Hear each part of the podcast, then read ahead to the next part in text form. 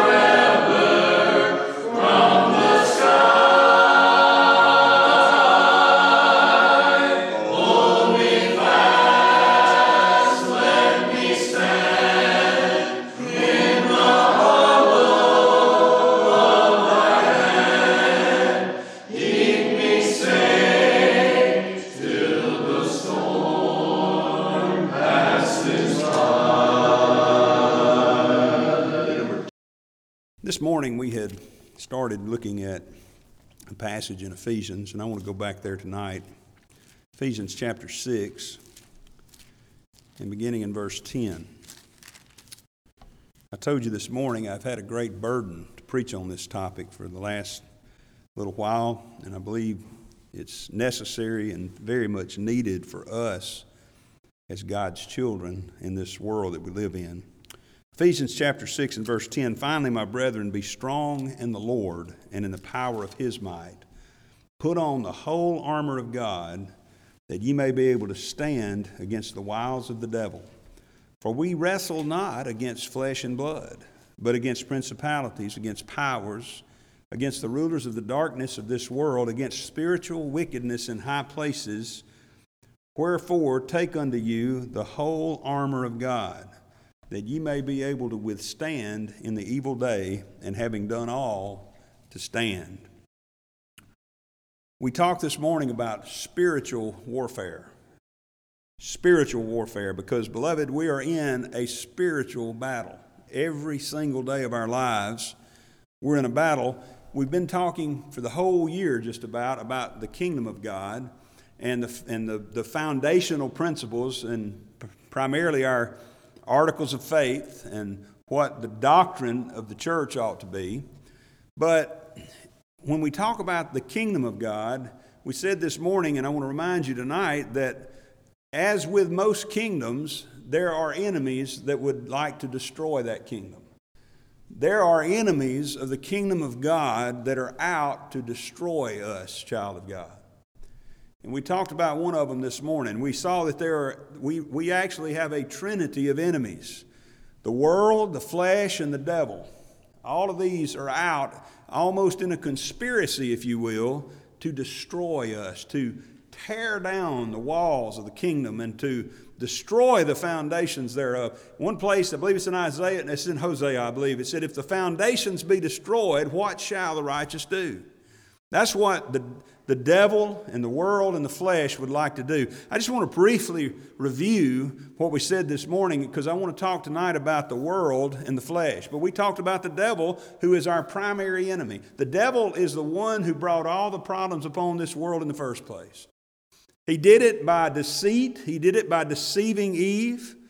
His very name declares that he is our adversary. It literally means an adversary. Satan means an adversary or an opponent. The, the Greek word devil means slanderer or false accuser. And we talked about the fact that he has great power in this world. I just want to go back to one scripture, though, to try to demonstrate that and to remind us where we are. You remember in 1 Peter chapter 5 and verse 8? 1 Peter chapter 5 and verse 8, I'm going to look over there just for a moment. I don't want to rehash the whole message, but I do think we need to look at that just for a moment again. 1 Peter chapter 5 and verse 8 says, Be sober, be vigilant, because your adversary, the devil, as a roaring lion, walketh about seeking whom he may devour. You remember what we said this morning about what a lion does? What a lion does is he slips up on its prey in the prey's natural habitat. There's very few wildebeests, there's very few antelopes that walk into the lion's den. It's always when they're out there on the African veld, when they're out there in the plains and they're minding their own business and things seem quiet and peaceful and safe, it's then that the devil slips up upon them. It's then that the lion, rather, slips upon them. He crawls through the grass and he finds them in the place where they are and he attacks when they least expect, expect it and he, he, he exploits their weaknesses to his advantage. and so we saw this morning that if, you're, if you have certain issues in your own life, and we all do, some of us have more addictive personalities than others, some of us are more um, workaholic, some of us are more. Um, some of us have short attention spans. Some of us are maybe have a physical illness. Some have a mental illness. We maybe we're depressed. Maybe maybe we're extroverted. Maybe we're introverted. Maybe we're uh, some other kind of issue, short tempered. Maybe you're sensitive. Maybe whatever it is, whatever it is that you have a weakness, the, the devil will exploit that, and he will attack you. And you know what he's out to do? He's not out to annoy you. He's out to destroy you. He's out to destroy you, and He will destroy you. He can't destroy you eternally, but he will destroy you to the kingdom of God here. You see, remember, we're talking about the kingdom of God. We're talking about a bulwark. You know, think about what the kingdom of God is. The kingdom of God is a fort that has it has walls and it has towers and it has it has a palaces. It has places, you know, the towers will extend your vision. The towers there to so you can see the enemy coming. You know why it's important that we be in the house of God on a regular basis? It's because it's in the house of God and in the Word of God that we learn what the enemy looks like. The enemy's not, the devil's not some red figure in a top hat and coat with a pitchfork and a forked tail. He's going to look like your best friend. He's going to look like the very thing that you enjoy doing. He's going to take, you know, the devil's so good, he can take something good and turn it bad.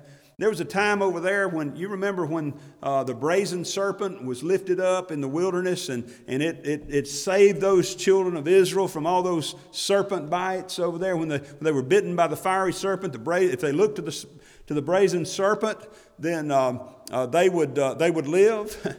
there came a time during the, during the uh, reign of the kings of Israel, the kings of Judah in particular, that they began to take that good thing, that brazen serpent, and they began to worship it. Hezekiah had to deal with it. Hezekiah had to take the brazen serpent and break it in pieces and call it what it was. He called it, the word was Nehushtan, and it literally means a brass thing. But there again, I love that story because what that tells me is, is that truth will cut through the devil's lies. The truth of God's word will cut through the lies of the devil. He can be resisted. Be sober, be vigilant, be careful, watch. Whom resist steadfast in the faith. Remember this morning we talked about that. It's not just in faith, it's in the faith. The faith once delivered to the saints. That's not just the faith that we have inside us, that's the faith we find taught in the Word of God. That's the doctrine of the apostles. That's the fellowship of the saints. That's the breaking of bread. That's the prayers. The faith, not just some faith, not just any old faith, the faith. That's how we can resist the devil. It says, resist him steadfast in the faith. He can be resisted. And tonight, I want us to look at the second of our enemies. Because you see, the world is also our enemy. And, and don't, let me, let me make it clear you can't really divorce the devil from the world because he is the prince of the power of the air. He is the prince of this world. He has much power and authority in this world. Now, I understand his authority only goes so far as God suffers it to go. He's, he can, when he came to Job, he couldn't, the devil couldn't do any more than God suffered him to do. But he does have great power. You just ask Job. ask him sometime, was the devil powerful in your life? He would say, oh man, he was something else. It was awful. If you've experienced the wiles of Satan, let me tell you, you know what I'm talking about. You know what I'm talking about. It may be physical afflictions, it may be mental illness, it may be emotional struggles. It may just be tearing down your faith. Because let me tell you, He will do it if He can. Again, He can't get us eternally, but He can devour us here. That's His, that's his goal. And the world out there, which is His dominion, is our enemy.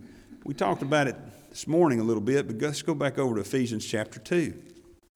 In Ephesians chapter 2, in verses 1 through 3, we have a good description of what it's like out there in the world. Because what it's telling us in Ephesians 2, beginning in verse 1 there, it says, You hath he quickened who were dead in trespasses and in sins. He's about to tell us what it meant to be dead in sins, and, it, and this is the description of what it's like out there in the world. Notice that when we have no spiritual life, when we are not a spiritual creature, it says, Wherein in time past you walked, before we were born again, you walked according to the course of this world.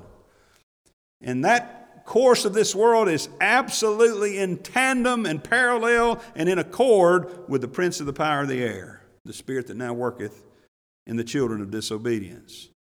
The world is opposed to God. The world, the course of this world is talking about the cycle of this age. In other words, it's the ways of our culture and our society that oppose the Lord. The ungodly trends of this world are in opposition to God. Materialism, naturalism, humanism, the desire for instant gratification, the desire to follow your heart. don't you hear that all the time? That's the, that's the, can I say it this way? That's the hallmark of the Hallmark channel, right? that's the hallmark of the Hallmark channel. Follow your heart. Just be true to yourself. you hear that all the time, don't you? Let me just encourage you, especially you young folks, but even us older folks can fall into this trap. Do not be true to yourself because yourself is guided by your heart. And Jeremiah tells us that our heart is deceitful above all things and desperately wicked. Following your heart will lead you to a place that the prodigal son ended up. Because you see, the trends of this world, um, especially, you know, I heard, I'll never forget this. It's one of the greatest charges preached in an ordination that I've ever heard was what Brother David Crawford preached at Brother John Morgan's ordination.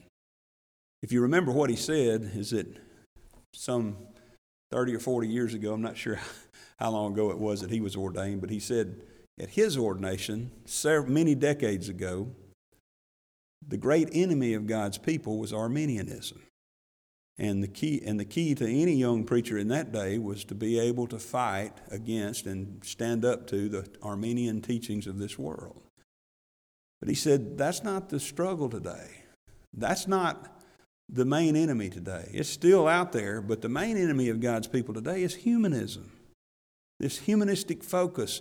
We said this morning, can you, could you have imagined 10 or 15 years ago that the homosexual agenda would be so dominant that, that people would be questioning whether their uh, uh, biological male and biological female, whether the, you know, the transgenderism that's out there now is just accepted by the world. And in the institutions of higher learning, as they're called, it's being forced down the throats of our children.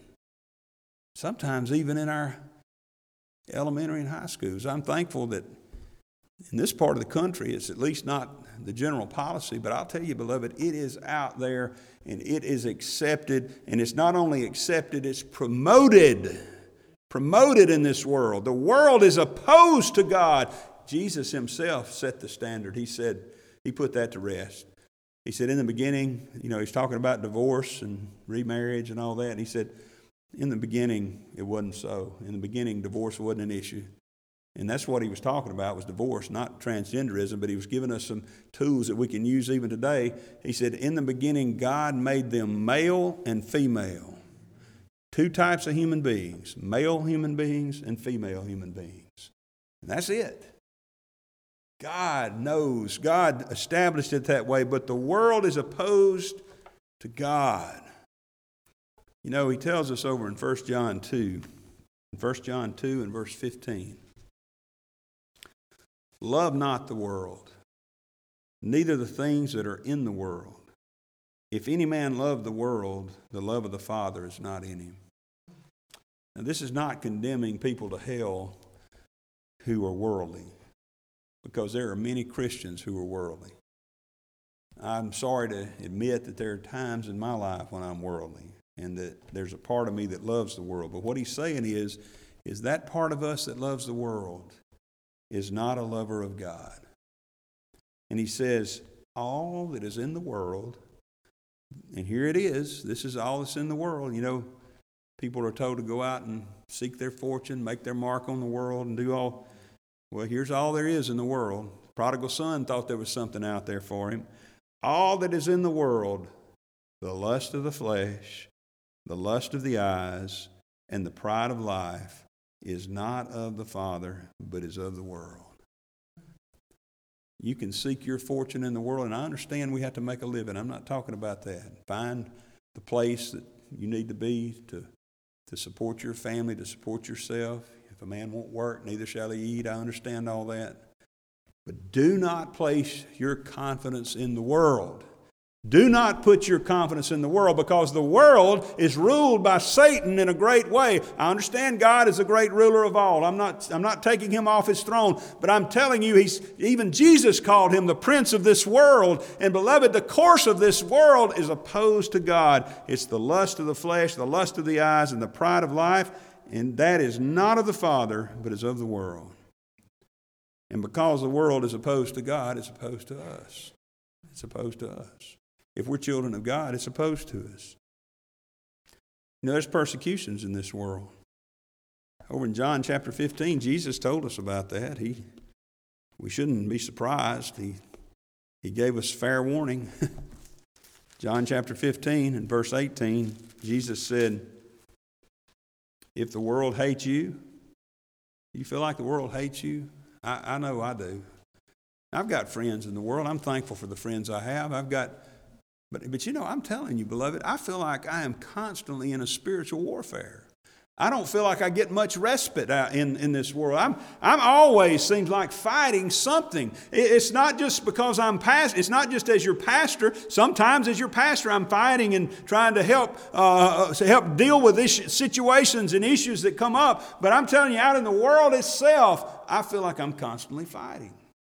I've got friends, I'm thankful for them, but in general, the world is not my friend. It hates me. He says, if the world hate you, you know that it hated me before it hated you. We're going to read over here in Peter in a few minutes about not being surprised about the struggles of life. Sometimes I I've experienced this myself, and I talk to people that they just can't believe that things have gone south, that things have messed up in their lives. They can't believe that, that there's problems. Let me tell you, beloved, the world hated Jesus. They hate, it hated him. It hated him so much that they put him to death in the most gory and torturous of ways. You know, they could have just gone out there and hung him, or, you know, hanging is actually if it's done right, not the least humane way to kill somebody. If you hang somebody right, I'm not trying to get too graphic, but it breaks their neck and they die pretty quickly, you know. There's other ways. They could have run him through with a sword. They could have done some things that would have been a quick death. That's not how they killed Jesus. They hung him on a cross. The most torturous death. You know, death on the cross was so horrible that they had to make up a word to describe it. You heard the word excruciating pain? That comes from the word cross. Excruciating. It was so horrible. It was excruciating. You, you had, they had to come up with a special word to describe the sufferings on the cross.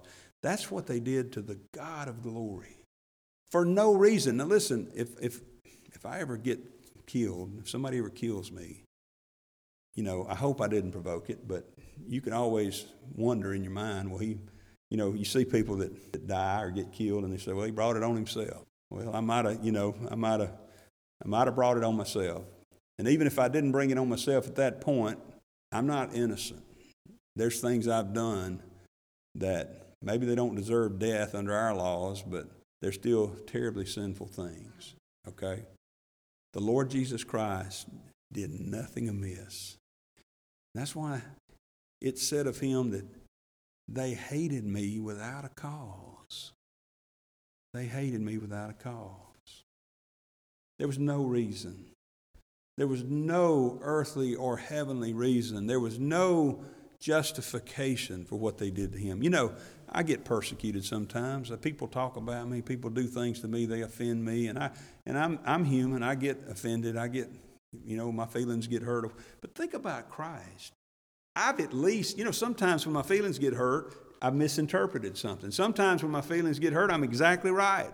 But they were having a bad day that hurt them. You know, somebody didn't say it right, or they didn't they didn't do that right, or they, they just happened to be mad for no good reason and took it out on me. You know, I've always, as a, as a prosecutor, when I was district attorney, I was always dealing with victims and that had had horrible things done to them. And I had learned, I learned through the course of my, my, my career as a prosecutor that sometimes you just got to let them lash out at you.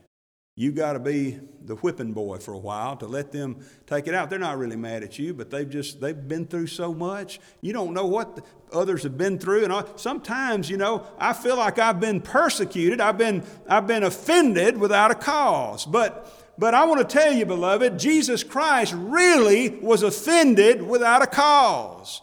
They hated him without a cause. I've got some enemies today that they're wrong. Uh, the ones, one or two that I'm thinking of right now, they're wrong in their interpretation of what happened, but they think that they have a right to hate me. And you know, I probably didn't do it just right. I probably didn't get every detail of that situation just exactly like I should have. I could have done it better. I could have said it more kindly. I could have taken action when I didn't. But I want to tell you, beloved, the Lord Jesus Christ didn't do one thing to deserve what he, has experienced, what he experienced on the cross. And at least I can take some responsibility for what I'm experiencing here. Because even if I'm not being, even if in this situation I'm being persecuted without a cause, Oh, I've had other situations where I ought to have been persecuted. It's kind of like driving down the road doing 70 miles an hour in a 55 zone. I decided a while back that even if I got pulled over when I was doing 55 miles an hour, I wasn't going to say anything. Just let them write me a ticket. Because you know why? There's been a lot of times they didn't catch me. There's been a lot of times they didn't catch me. I deserved it. But Jesus said, they hated me. Why are you surprised that they hated you? If the world hates you, you know that it hated me before it hated you. If you were of the world, the world was, would love his own. You know, we can actually take some comfort in the fact that the world hates us because that, that tells us we're really not of the world. But because you are not of the world, but I have chosen you out of the world, therefore the world hateth you. He goes on to talk about it in another place over in John chapter 16 and verse 33. He said, These things have I spoken unto you, that in me you might have peace. I see so many of God's children struggling in the world to find peace. I see so many of God's children. I've done it myself, trying to seek peace in this sin cursed world. And beloved, Jesus Christ said, You're not going to find it there. He said, These things have I spoken that in me you might have peace. Here's what you get in the world in the world ye shall have tribulation. You know, there's no ifs, ands, or buts about it. I, I've come to the conclusion some years ago that life is just a series of wonderful mountaintops with deep, deep valleys in between. I've experienced some wonderful mountaintops in my life, but there's some deep, deep valleys that I've gone through. And when I'm on the one mountaintop, I'm already concerned about the valley ahead. I can't completely enjoy the mountaintop because I know there's a valley coming. Jesus said, Don't be surprised about that. In the world you shall have tribulation. But there is something that we can take comfort in. Be of good cheer. I have overcome the world. I have overcome the world. Due to the constraints of time, we will stop the message here.